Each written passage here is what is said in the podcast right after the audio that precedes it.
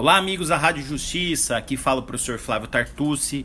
Essa é a nossa coluna de Direito Civil aqui no programa Defenda Seus Direitos. E mais uma vez estamos de volta com mais um tema importante para o direito civil. E nessa nossa coluna de hoje eu vou aqui comentar com os senhores um julgado do STJ que foi publicado no último informativo de jurisprudência, informativo 644, de 12 de abril de 2019. E é um julgado que trata da responsabilidade civil automobilística ou responsabilidade civil é, em caso de acidente de trânsito. O julgamento se deu pela terceira turma do STJ no recurso especial 1.749.954 de Rondônia. Recurso especial 1.749.954 de Rondônia foi julgado em 26 de fevereiro de 2019, tendo como relator o ministro Marco Aurélio Belize. Esse é um caso envolvendo o acidente de trânsito e me parece um importante precedente do STJ aplicando a ideia da culpa contra a legalidade.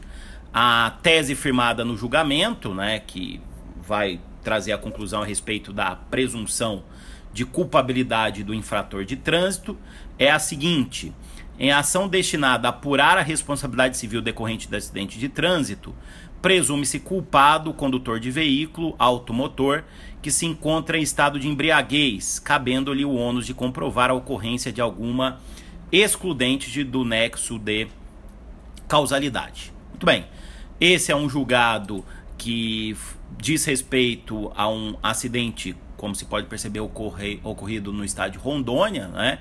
E eu tenho a honra de ter aí nesse julgado é, a citação do meu livro Manual de Responsabilidade Civil, que foi lançado, né, um livro só sobre responsabilidade civil, com 1.600 páginas, que foi lançado no, no ano passado.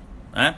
Então, é, o boletim de ocorrência a respeito do acidente né, é, mostra que, segundo o conduzido e as duas vítimas do atropelamento, né, a motocicleta de marca Yamaha, modelo, e aqui menciona qual é, e a placa, né, era conduzida pelo senhor tal, que eu não vou aqui mencionar, né, travegava na Avenida Mamoré, o sentido BR, né, e as vítimas caminhavam na mesma via, mas em sentido oposto à motocicleta, e que ocorreu o acidente, né, quando as vítimas realizavam a travessia da via, né. E aí justamente aqui há uma comprovação do estado de embriaguez do condutor da motocicleta. Né? Bom, o julgado vai citar aí justamente a tese contra a tese da culpa contra a legalidade, né? No sentido de que havendo essa a configuração dessa culpa por violação à norma de trânsito, há uma presunção de culpa que independe da prova de é, imprudência, imperícia do condutor. Como eu destaco na minha obra, essa é uma tese sustentada por outros doutrinadores, né? Entre os civilistas clássicos, Wilson Melo da Silva, e entre os civilistas contemporâneos, Sérgio Cavalieri Filho e Carlos Roberto Gonçalves, que apontam né, a responsabilidade civil como fundada na culpa presumida em havendo desrespeito a determinada norma de trânsito, né? Determinada regra prevista no Código de Trânsito Brasileiro. É importante a gente também aqui demonstrar que existiu no passado, hoje esse debate não tem a mesma intensidade, existiu no passado um debate sobre a possibilidade de se aplicar o artigo 927, parágrafo único, na sua segunda parte, né, a chamada cláusula geral de responsabilidade objetiva, para os casos de acidente de trânsito. Né?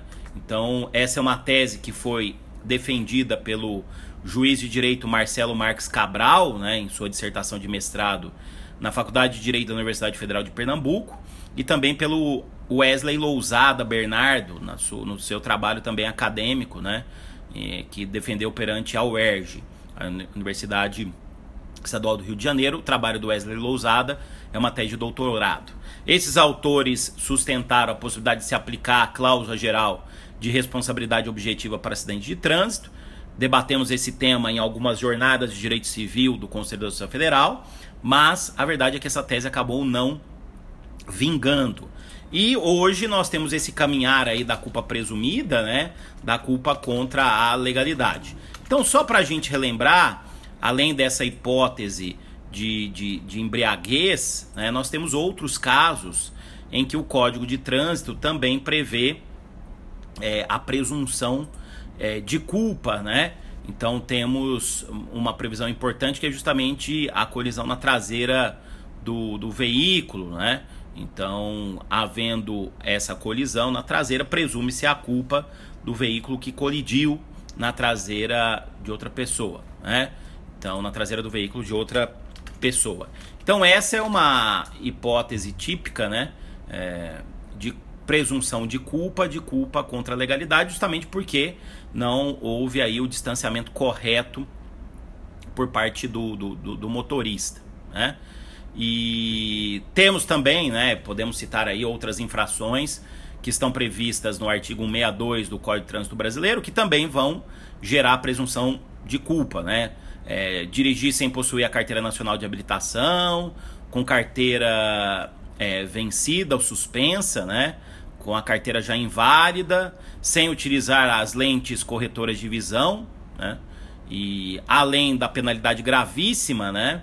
Nós temos aí, sem dúvida, a presunção de culpa.